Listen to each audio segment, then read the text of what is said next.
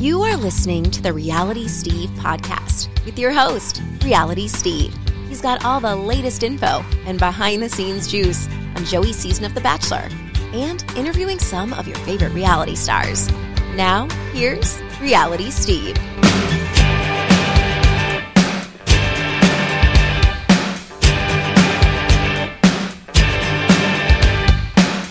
What's up, everybody? Welcome to podcast number 379. I'm your host, Reality Steve. Thank you all for tuning in this Thursday. Great, great episode once again. One of our favorites. Suzana Somers from Bachelor Data on Instagram breaks down the record breaking numbers we have seen this season from Joey, from Daisy, from Maria. And we talk about a lot of factors involving that, the resurgence of this show this season how things have gotten better when Bachelor Data really thought this might be one of my last seasons. So, so much to talk about there. We'll get to all that momentarily. Now, on the daily roundup that was posted a couple hours ago, just to go over some things if you did not hear, a, few updates. I don't want to spend too much time on it because I spent a lot of time on it on the podcast. Go check it out on the daily roundup. But, um, you know, nobody still has guessed, at least that has mentioned to me in emails to me or DMs to me on Instagram or even DMs on Twitter. Nobody has said to me, well, here's what I think it is, and that ended up being right. I think there was one that was like on the right track, but I what I said on the podcast on Daily Roundup today, and I'll say it again here, is just I think a lot of you are thinking too big. Because as I said at the beginning of the season, before I even knew what this unprecedented ending to Joey's season was, I did say that it's probably going to be a big bag of nothing. So it's not nothing. I can guarantee you that because it's definitely something that's never happened before. So to me, that makes it somewhat interesting. And I do think it's interesting but it's not this grand thing that a lot of people seem to be guessing where oh joey's final two gets out of the limo and he dumps her and then he chases her down or something. That's just way too the show's not going to do that. Um it's just very interesting what happens. It's just something we've never seen. So i should know soon enough. And the other thing that i addressed on the daily roundup is yes i'm very well aware of the pictures that are floating around and they're on all the bachelor instagram accounts. Go check them out if you want, because it's the first piece of hard evidence I've gotten all season in regards to my spoiler that may be wrong. And I'm like, whoa, okay, I need to look into this. And that's where I'm at right now. I'm looking into everything and I'm looking to kind of piece everything together and see where we go from there. But yeah, just keep that in mind. The other big thing that I talked about on the daily roundup today, and I'll tell you guys as well if you're really interested in this, you got to go watch Dave Neal's videos on YouTube because he breaks it down better than I do. I only focus on a couple things that came out of yesterday's court appearances by Clayton Echard and Laura Owens. The biggest, there's two big things that came out of it. One, she released her HIPAA records. So, and they go back as far as August 2020. So, Clayton's legal team now will have access to all of Laura Owens' medical records dating back four years which I think is huge because everything that we've been claiming, like, oh my God, she's lying, is, hey, we're going to be able to access, or they're, not we, they're going to be able to access it. So that's huge. And number two has a bunch of points to it. Number one, her motion to quash her deposition was not granted. Her deposition is on March 1st. The hearing, whatever you want to call it, is going to be two hours, 8:45 in the morning on June 10th. If it stays that date and if Dave goes, I will be going as well because it's the weekend of my party. I'll probably just leave on Sunday night, take a short flight to Arizona, and be there during that day to cover with Dave. Now, if Dave doesn't go, I'm not going because he's been the he's been the ringleader of all of this and he's the one that I just want to join in on and kind of tag along and help any way I can. Maybe us taking turns going in and out of the court sharing what we just heard. So, it's still a long ways away. That date might get changed. We just never know. But as of right now, it's set for June 10th. That was announced yesterday. And then the other biggest thing in that court hearing yesterday was the fact that Laura's lawyer said he's going to be able to prove next week that Laura went to the doctor in November and the doctor told her, oh, by the way, you miscarried a month or two ago, which had everybody basically slapping their hand on their head and just like, are you kidding me? Is that the route she's going now? The woman who at seven months was still telling people she was pregnant, yet now she's saying in a court of law on mid November she went to the doctor and the doctor told her she miscarried. Great. Then why did she tell people a month later she was still pregnant with twins? Like this girl is lying out of her ass on so many things. I've lost track of all her lies. But the bottom line is the walls are caving in. And I'm telling you, she's going to get her comeuppance because she doesn't want to come clean. She just never wants to admit that she's done anything wrong in this whole situation. And it's just like that was the thing that is kind of funny to me, you know, is trying to quash her depositions. It's like, Laura, you're the one who's been screaming that no one will listen to you and everything that you've done is right and you've never said anything wrong. You've never changed your story. You've never been hypocritical about anything. You've never contradicted yourself. Everything is 100% truth with you. Great. Then why would you try and skip a deposition? Why are you trying to dump everything and get out of this whole case? If everything that you have said is 100% true, you should be running to the court system and can't wait to get under oath and tell everybody your story. So we can see right through her. It's just so obvious what's going on here. And then we find out about all of her past transgressions in the court system. And it's just like, this is a sick, sick individual, in my opinion. And I think a lot of people's opinion. It's just getting to an embarrassing part. You thought it was embarrassing already. But there's a part of me that's like, good. I want her to keep re- uh, writing Medium articles. I want her to keep showing up in court and saying things that are complete contradictions of other things that she has said in emails and in conversations over the last eight months. It's great because all she keeps doing is incriminating herself. It's wonderful. Please, Laura, write another Medium article tonight, today, tomorrow. Write one every single day. Write a journal and let us all see it on how you're feeling because I guarantee you it'd be impossible for you to say something that doesn't contradict something you said in an email to me or an email to Dave or an email to Clayton sometime over the last eight months or something that your lawyer said to Clayton's lawyers. I love it. Keep it coming. Keep incriminating yourself. Please do. All right, let's get going. Podcast number 379. All right, let's bring her in. She is a multi time guest on this show. You know her as Bachelor Data on Instagram. Uh, it is Suzana Somers. Suzana, thanks for coming on. Hey, thanks for having me back.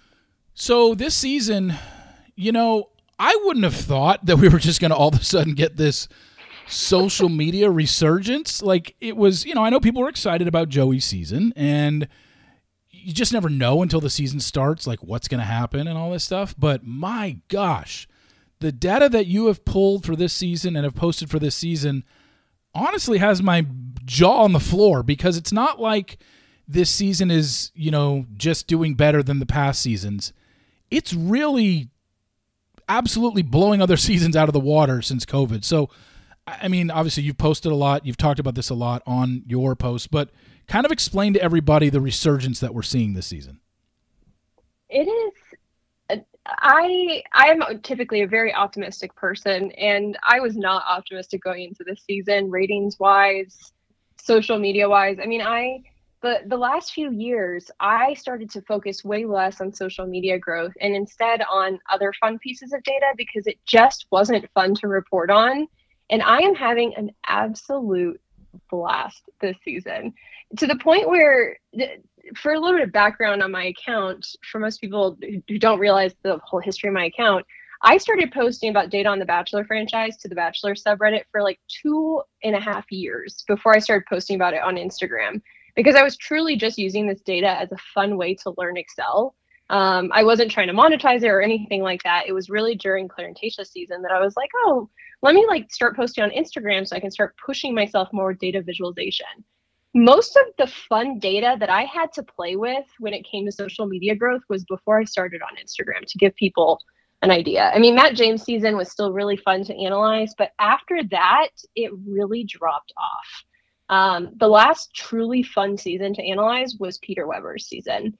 And Marie and Daisy, we are seeing like Peter Weber season level growth weekly. It is at, it is it's so fun to analyze that I'm like actually going into my spreadsheets every day to like look at social media growth.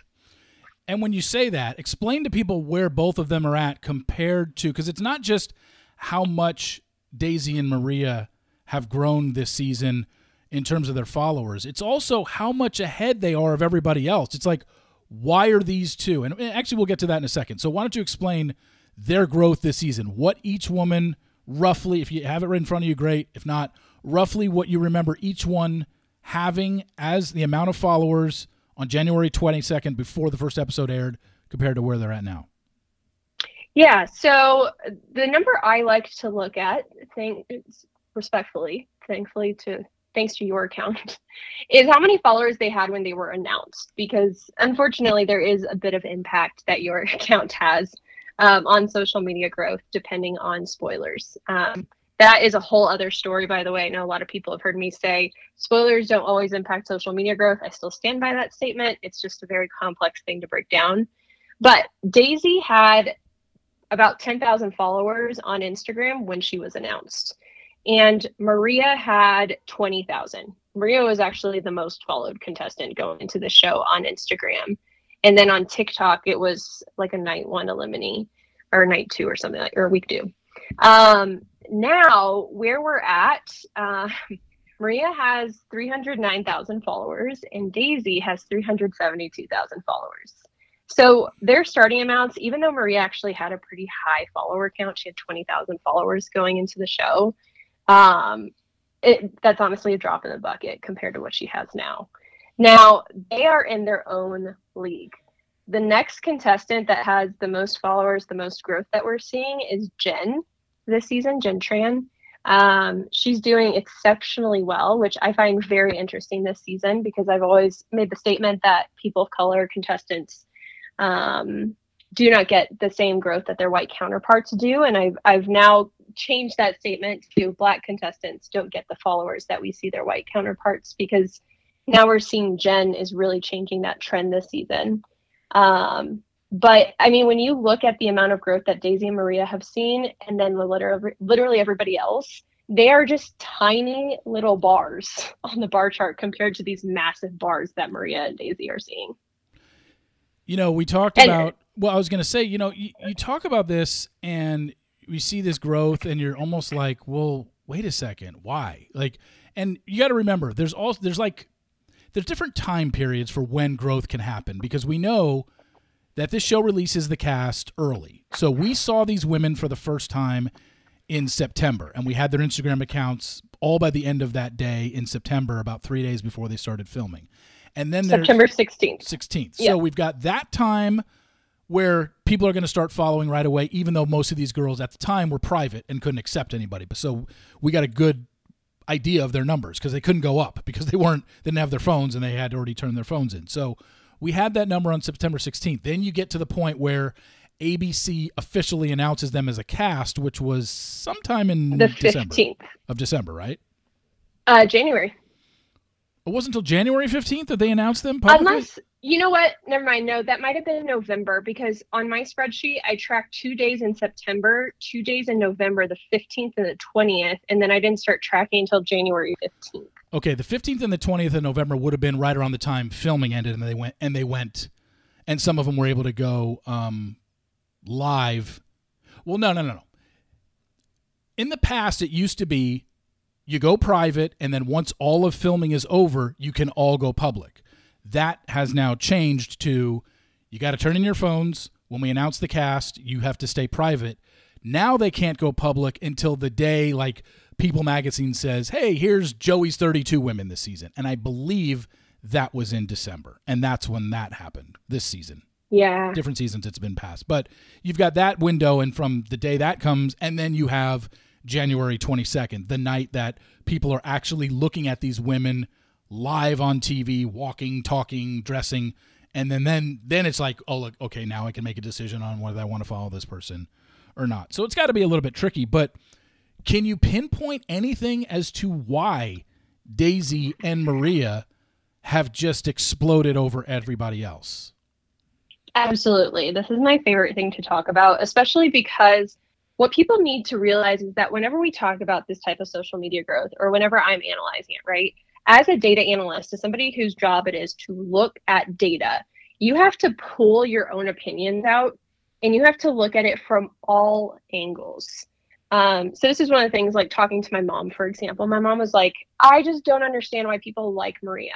And I'm like, well, first off, let's talk about different generations and how how people are really engaging with these contestants now. So first and foremost, the biggest thing that I am seeing is that The Bachelor is actually relevant on TikTok now. Now, most people might be rolling their eyes and be like, "Ugh, TikTok!" Like, but TikTok is very important to take into account because it's the number one most used social media app in the world, and it's where Gen Z really hangs out. Now, why do we care about that? Well, first off, we need the newer generations to care about The Bachelor if we want the show to keep going on. And this is what most people don't realize. Like, well, we don't care about Gen Z. We want the show, we want older contestants and blah, blah, blah. But like, we also have to realize that this show is a business. And if they want to continue to be on TV, they need to embrace Gen Z. Um, and you know what? They have started to cast older contestants, and that's Golden Bachelor. So um, it is significantly older. But when we look at TikTok and the fact that people actually are talking about The Bachelor on TikTok now, um, and widely, I'm seeing big influencers like uh, Xandra, who is she just graduated from college. She has a couple million followers. We also look at somebody like Emily Kaiser, I think is how you say her last name. Um, she has millions of followers. They're all watching this show and they are Gen Z and they're like everybody is talking about it. So first and foremost, Gen Z actually cares about this show. Um, so this cast, while we have seen Gen Z contestants cast on this show for a few years now, this cast is majority Gen Z, and they're not just Gen Z because of their age, but they're actually embracing Gen Z things. So looking at Maria, who is not Gen Z, she's young millennial. She dresses, she acts, and she engages with social media like she's Gen Z. Um, so attire, yes. The way her behavior is too, she's one of those like she doesn't take any like shit and like just the way she, her attitude is. Like I've seen tons of think pieces on TikTok about this. Just take my word for it. Gen Z says that she really, Gen Z really identifies with her. But on top of that, the next big piece is that Maria and Daisy are the first two contestants that are really really good at social media in a very long time. And this has been one of the most painful things for me. I've had this like script written up for a few seasons now that I've wanted to post, but I just feel like it comes across as very condescending. As like a guide to being a contestant on The Bachelor to tell people like the contestants of like first and foremost, here's how you lock down your account so you don't get hacked. Second, you need to have the same social media handle uh, across all of your platforms so people can find you third here's how you make social media content like yeah. because nobody really has been doing it. And because of that like we need this parasocial relationship with the contestants that we used to see before the pandemic. And maria and daisy are absolutely killing it on social media.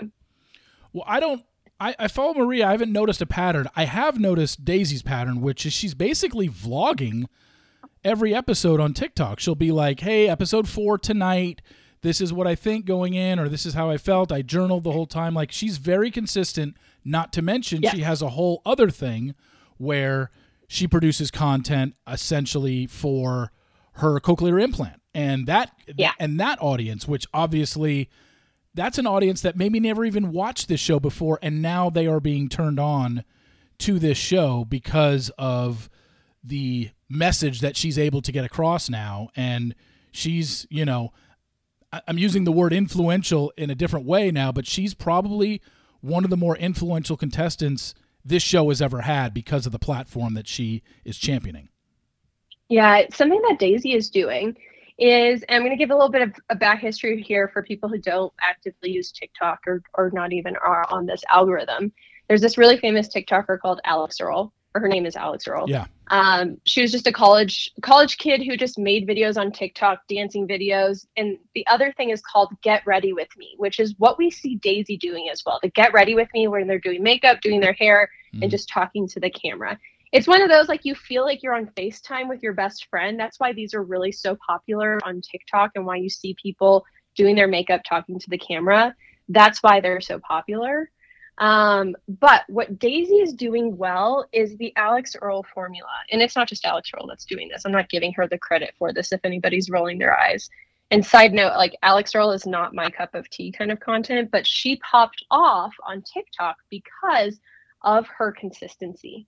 So what Alix Earle would do is every single night, college kid going to party, etc. She would make a get ready with me while I get ready to go out with my friends or something like that. And she talked to the camera and build up these storylines that people would expect. Every day they'd go to her page to see what she was getting ready for. Then she'd do the outfit video. And then while she was out that night, she would make one video while she was out. So you get the storyline, you get access to their personal life, their personal thoughts, and then you get to see what's happening in their lives. So when Alix would go out to party or go to these big events, uh, to Formula One in Vegas, to the Super Bowl, etc. You get to live in their lives and you expect this consistent content. It's what I do on my page too. Everybody can expect that 48 hours after the episode, you're going to get the social media report. The morning after, you're going to get the screen time report.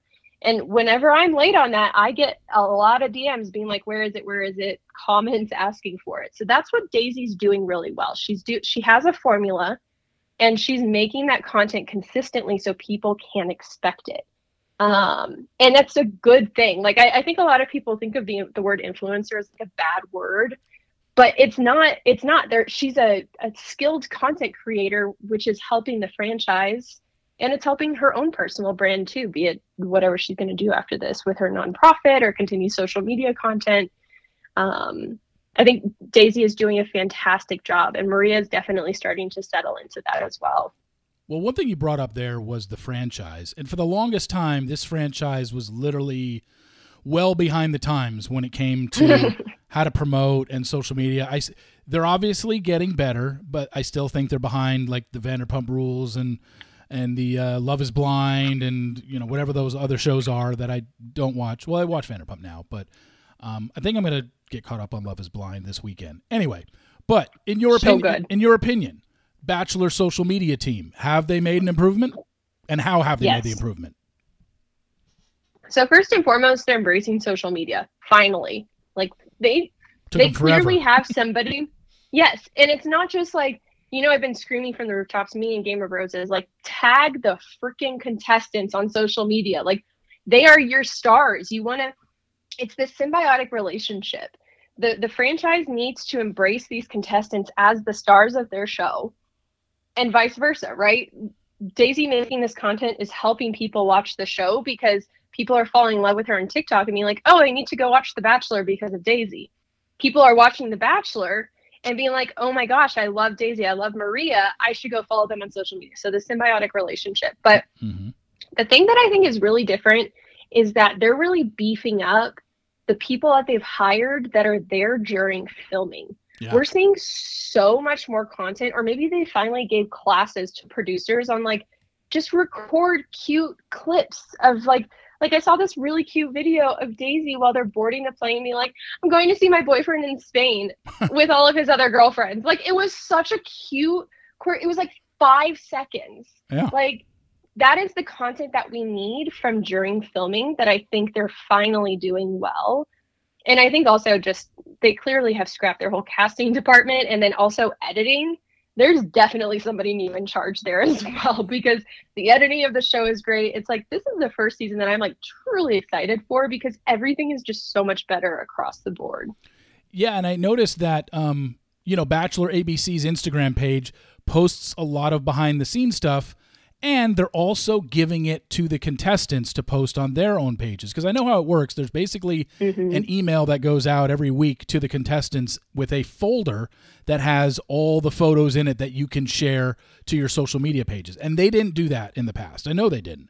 And it's the behind the scenes stuff that you're talking about. I remember gosh it was the other it was it was yesterday or the day before. And I, see now i'm even confused if daisy posted this or if it was a Bachelor ABC account that posted this that had a 10 photo carousel, there was a picture from them in, where were they last in? Um, Montreal, where Daisy was in a bikini at a pool and you see Joey in a pool behind her. I'm like, when did we ever see Daisy and Joey near a pool in this last episode? We didn't. It was a behind the scenes yeah. shot. And I don't even know if it was, like I said, if it was Daisy or Bachelor IG's page. I think it was Bachelor ABC's Instagram page. But you go through the carousel and it's all these pictures of, you know, snapshots that you did not get to see during the episode, the women hugging each other, the women laughing together. Uh, yeah, like you said, that's what people want to see. And it's for the first time, this is the first time I remember it being this prevalent of so many behind the scenes photos. Yeah, definitely. I think it's really working in their favor because it's just giving people more content. And that's the thing. You go to follow these people on social media because number one, you're interested in them. You want to see their thoughts. You want to see into their lives. So by the show giving them all of this bonus content, it's just feeding your most loyal viewers. And it's also it's one of those things again, the symbiotic relationship too, when the contestants can have that bonus content, then it's not just Daisy talking to her her camera nowadays, but she can also trickle in old content from back then, put her own spin on that edit as well. Like it, it's just great all around. And that's the thing I like I know you and I, Steve, like we spoke before the season started, but I was I was pretty convinced that this was going to be my last season covering the show at the pace that I do yeah. with like screen time every week and all of that. We had spoken about it because I was just like, you know, the ratings after charity season were they were bad. Like ev- the majority of episodes were under 2 million viewers.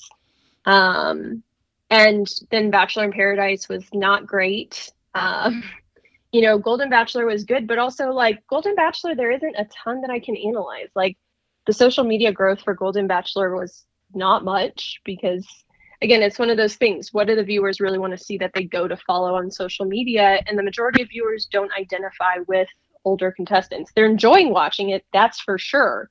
But the the getting people to convert to social media followers, we're just not going to see it with older contestants like we do with younger contestants. Um, but I've done a 180 on that stance now because ratings are up, social media is up, all of that. Well, when I look at it, I was going to ask you about Golden Bachelor, and clearly there there isn't much there. Uh, obviously, ratings wise, it did well. Social media wise, not a ton to analyze. Um, kind of wanted to move on to uh, just we'll get back to Bachelor, but I know you do Love is Blind. I've just never gotten into that show. I probably will this season. I know that um, six episodes posted, and then the and then the remaining are being posted either today or tomorrow, right? Something like that. Or are they doing one a week to re- to for the rest of the season? No, so it's really nice. The first week they dropped six episodes. Yesterday, I think they dropped episodes seven through nine. Um, they don't ever do single episodes every week. It's normally like a bunch, a bunch, and then the last few weeks are like one or two episodes until the finale.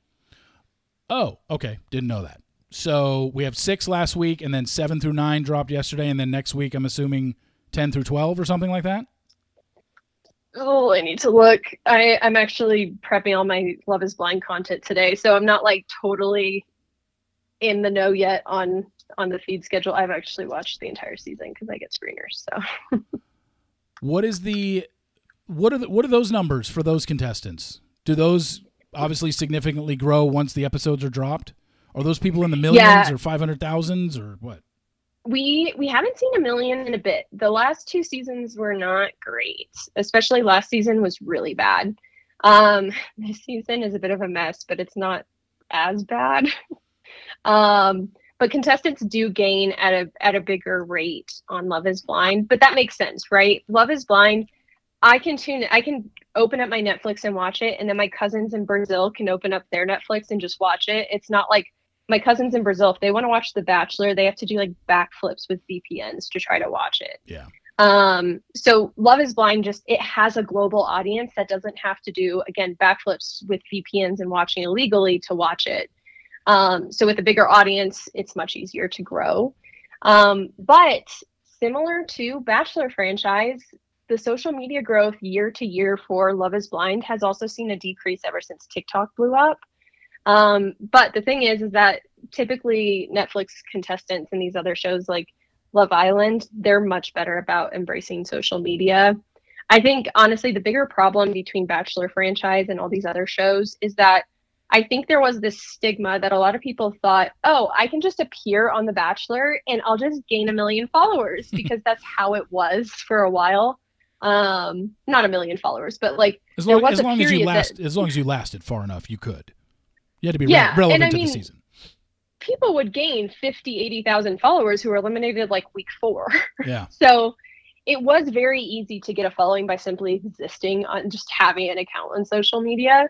Um, but other shows like Netflix shows, they embrace social media very well, and Love Island as well. Um, but this season, right now, where we were at last night, so the 20th, Tuesday, just before the episodes dropped, the biggest following that we had on Love is Blind is Jess, um, Jessica, who had had 180,000 followers last night. And to give you an idea, a week before she had 4,000 followers. So 180,000 followers in a week. Um, Wow. and she's the bi- she's the biggest following. Um, we also saw there was a contestant who uh, didn't make it past the pods, but had this incredibly engaging storyline. He's gained over eighty thousand followers in a week, and he's not even like there. There was a whole thing in the pods, so um, he's he's killing it on social media. He's making all this content on TikTok, which is getting millions upon millions of views. And that's the thing; they're they're embracing social media, so they're they're blowing up. Now, I haven't watched anything, but I do read a lot of entertainment sites every single day.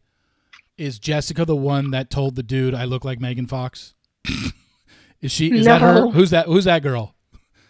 Jess is the one that was like, "You're gonna regret this." Oh, I don't even Well, yeah, I didn't guy. watch, so I didn't know that. Who I only know some girl told the guy I look like Megan Fox or I've been told I look like Megan Fox and the guy was like, "What?" I saw that clip. do we know which girl that was or what do you know off the top of your head which what her name is? Uh, let me pull her up really quick. I want to see if she gained anything because she told people she looked like Megan Fox. And the clip that I saw, I was like, no, you don't. I didn't think she looked like Megan Fox. So yeah, I don't I don't know what her I don't know what her deal was or why she said that. Oh, that's that's Chelsea. She has uh last night forty three thousand followers. Okay, so that Megan Fox bit didn't really work for her. Um, going Oh back, no, she she's doing really well. I Oh. mean, there's only one contestant that has over a hundred thousand followers right now. Um, but Chelsea, she's ranked up there. She right now has fifty five thousand followers. I just pulled up her profile, and she is ranked fourth overall for most followers. Gotcha. Okay. Um, one last thing, Uh, because I know got, I know you have to. You're on a time crunch here. One last thing, in going back to Bachelor, is something that was really surprising to me, and I guess I never realized it, even though it makes sense. Is the fact that when you dominate screen time as a contestant on this show up until Final Four, if you look at this season's screen time, I mean, right now through six episodes, the final two women that we know are on this season, Daisy and Kelsey A, they're currently mm-hmm. fifth and sixth in terms of how much screen time they've gotten this season.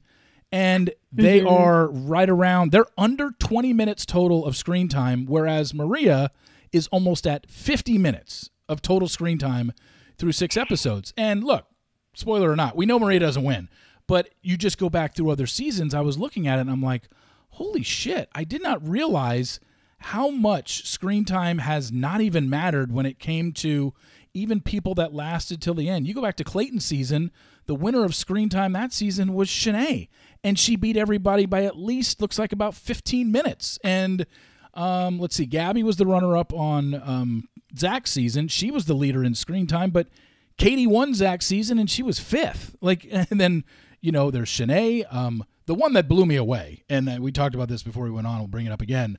The fact that Sarah Trott on Matt James' season, who literally lasted two episodes, led the season in screen time.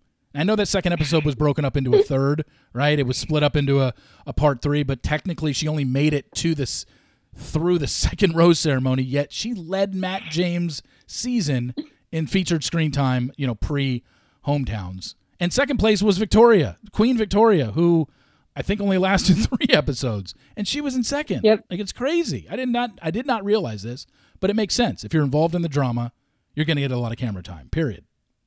Yeah, this is across the board. So I the first season that I started analyzing screen time was Tayshia's half of her season. And social or screen time always goes pre hometowns, always goes to who had the most drama consistently. And that makes sense, right? Because you're thinking about storylines and everything. When you get to hometowns, it's going to be a two hour episode, which is really an hour and a half because of commercials. That's split up between four people. Then overnight, split up between three people. Finale, split up between two people, right? So, that first and foremost, that's why I look at pre hometown screen time, is because once you get to hometowns, the final four are just going to skyrocket ahead of everybody else. Yeah. But if you think about the way they have to build up these storylines, the only time that we're going to see a contestant who's final four and not involved in the drama that's going to be high up in screen time is going to be because they had two one-on-one dates which we won't see until next week um, on joey's season. Because if you're not involved in the drama and you're not getting a one-on-one date they ain't going to show you because those are the storylines. Storylines are what's happening on the date and drama. That's that's all the storyline that time that they have. Or Joey talking to the camera before the week starts talking about his how insecure he is and all that kind of stuff. But when it comes to the contestants, they're not going to show you unless you're involved in the drama or you're having a date. So thinking mathematically, there's no way that Final Four is going to be up there in screen time unless they have drama or multiple one-on-one dates. So I'll be really curious to see screen time um, after this next week's episode but we've never seen a contestant with this much more screen time than everyone else th- that I've analyzed at least. Because the biggest discrepancy between first and second that I've, I've ever seen was Shanae. It was like 14 or 13 minutes or something like that. It's 24 minutes for Maria. like yeah. this season is the Maria show. Yeah, most definitely it is. And you just look at it, it just everything you just said makes logical sense, but not a lot of people think about it that way. They think, oh, the person who wins must get the most screen time. No, it's actually really the opposite. The person who wins is usually never involved in any drama. And like you said, on any given episode, it's either the focus is the one on one dates and the drama. Yes, on a group date or the group date after party, we're going to get, you know, I think in the, even in this last episode, our final two women this season with Kelsey and Daisy. Yeah, we saw his alone time with them in the group date after party, but what was that? 15, 30 seconds tops. Like the show made it a point to make sure we saw them in their one-on-one mm-hmm. time together, but it's so minimal compared to the whole episode where obviously Kelsey T gets a one-on-one, Maria got her pretty woman one-on-one, and clearly the, that just added to Maria's uh, camera time this season. That she's like you said, almost 25 minutes ahead of second place finisher, yeah. which is just an absolute blowout so far. Close. I mean, Daisy, Daisy and Rachel. This last episode, episode six, they had um, they were the last two for screen time. Um, and when it comes to the percentage of the episode that they that the screen time was dedicated to them, it gets even worse. Daisy had 2.2% of the episode and Rachel had 2.6% of the episode. Now keep in mind 31% or 32% of the episode went to Joey and 10, 11% went to Maria. Um, and Kelsey T, 10% of the episode went to Kelsey T. So between Joey, Maria, and Kelsey T, uh, 50% of the episode. Or sorry, 30, 40. Yeah, 50% of the episode went to just three people. Um, but yeah, they we hardly saw um, our final four contestants aside from Maria. I love episode now that I look at it. I love you bringing up percentage of the episode because it immediately brings me to all the what is it? Chads, Brads, and Dads who've been complaining about Taylor Swift's uh, appearance on NFL games, and it's just like really. 51 yeah. seconds out of a three hour and nine minute game, you realize she was on your screen for 0.3% of the show that you, or the, the game that you just watched. Super Bowl, it was like you know, Vegas sets an over under for pretty much everything, especially when it comes to the Super Bowl. And the over under for how many times Taylor Swift was going to be shown on the screen at the Super Bowl was set at five and a half. You can bet over five and a half, and if she was shown six or more times, you win your bet. If you bet under, had to be shown five or less. She was shown 12 times during the Super Bowl. However, and this is just beginning, you know, kickoff till the end of the game.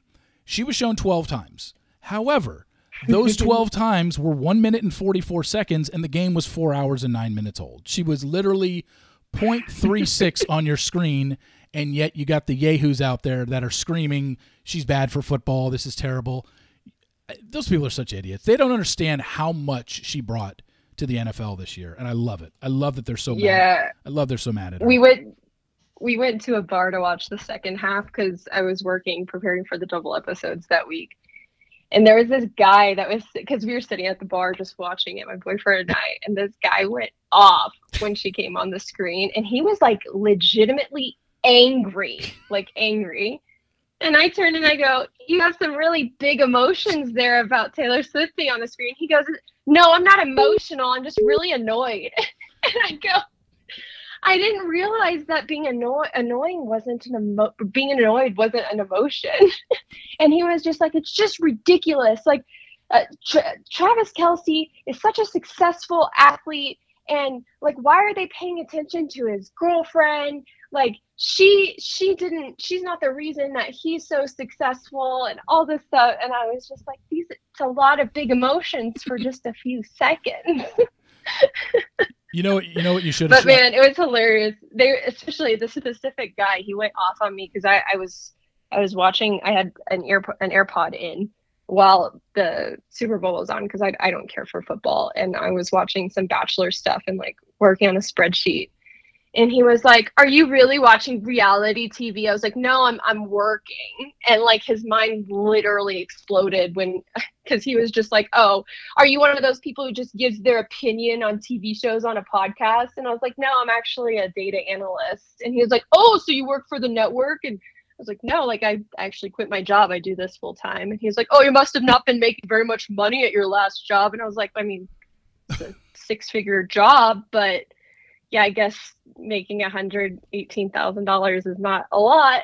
like it was so funny. My boyfriend was like really writing hard for me, and I was like, no, I'm good. I can I can handle this. But like he was just like, well, why would anybody care about data on reality TV? And I was like, well, why would anybody care about data on sports? And like he just went silent and you could see his brain was working really hard to insult me. The hamster the hamster was running really fast on the wheel in his brain. Yeah that's very yeah I know. The best part too was when he like turned to my boyfriend he's like so what do you do for a living? He was like i help her run her businesses. Um but man it was hilarious. And then this other guy next to me his wife was there and she just like found it the coolest thing. She and she was the one who made the first connection. She was just like oh yeah it's just like sports like the data analysts that are feeding all the data to the announcers and i was like exactly that's exactly what i do but not directly on the show but it's yeah, so funny lots, if if i was lots there of if angry that, men well, i was going to say if i was there i would have shot back at him hey remember last game when the chiefs played the bills and Travis Kelce scored a touchdown, and his brother went shirtless into this. He was in the suite, and he was shirtless and chugging a beer. Were you excited about that? He probably been like, "Oh, that was so cool." Okay. What? so why were you so excited that they showed Travis Kelce's brother shirtless chugging a beer, but they literally show Taylor Swift in a suite doing basically nothing and you're getting mad? It's pretty much rooted yeah. in misogyny. We, are very well aware now. This is all Absolutely. just woman hatred by these guys because nobody said yeah. peep. Nobody said peep when Travis Kelce brother went shirtless after he scored a touchdown because they were like, "Oh, that's so cool! He's cheering on his brother." Yeah, and Taylor's cheering on her boyfriend. What's the difference? You know. Exactly. And I mean, anybody who's ever been to a sports game or if you watch any big game on TV, there's always points because especially football, it's not like basketball that basketball it's it's continuous play. Football is very much like you see a few seconds of a play, it stops for a while. You see a few seconds of play and then it stops for a while. Any of these these sports games, they always cut to famous people who are there watching.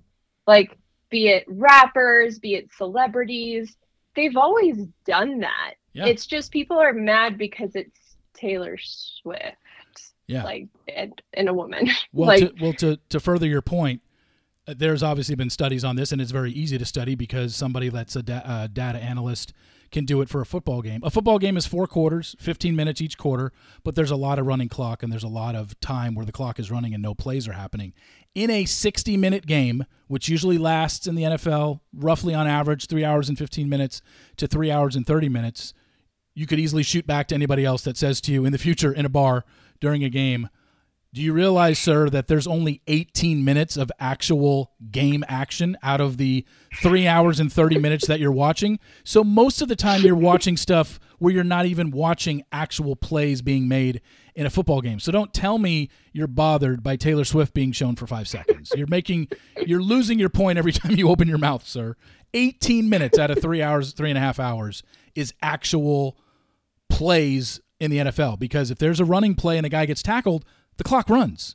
And you're on a 40 Yeah. second clock. uh, It's 40 seconds, so you have to run the next play. So that's 40 seconds of shots of the coaches, shots of the fans, shots of the huddle. And it's just like, that's not interesting. You're only seeing literally 18 minutes of actual gameplay in NFL games. So throw that on somebody and watch them get their panties in a bunch. I'm sure they'll be upset at that too. Um, but that's funny that the guy attacked you in the bar and your boyfriend was just like, "Hey, you can ignore him," and you're like, "No, I'll, I'll just, I'll keep going. I don't care." That's great. Um, anyway, uh, Suzana, thank you. I know you're on a time crunch here. Thank you so much for coming on. I really appreciate it, filling up with all this good data. I really enjoy it. Um, we'll probably have a lot to look forward to at the end of this season when everything plays out, and uh, we'll revisit it as we get into, you know, going into next season, Bachelorette, Golden Bachelorette season we know is coming up. So, getting into all that good stuff. Thanks again for coming on. Really appreciate it. Thanks for having me. You got it.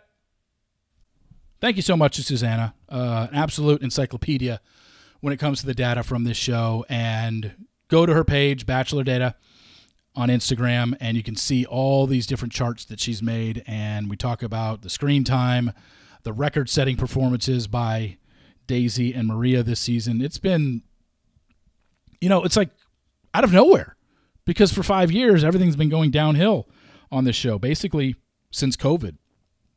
And now here they are bringing in numbers where, you know, the one thing I forgot to ask Suzana was if she had to guess, where would Daisy be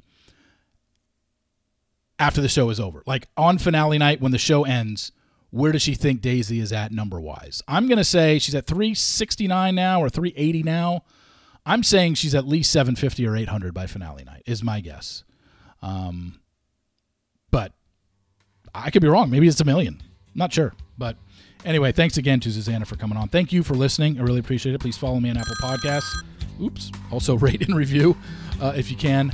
Um, the Sports Daily uh, was posted an hour ago. The Daily Roundup was posted two hours ago. So check that out. Again, for Bachelor Data, I'm Reality Steve. Thank you all for tuning in, and I will talk to you tomorrow. See you.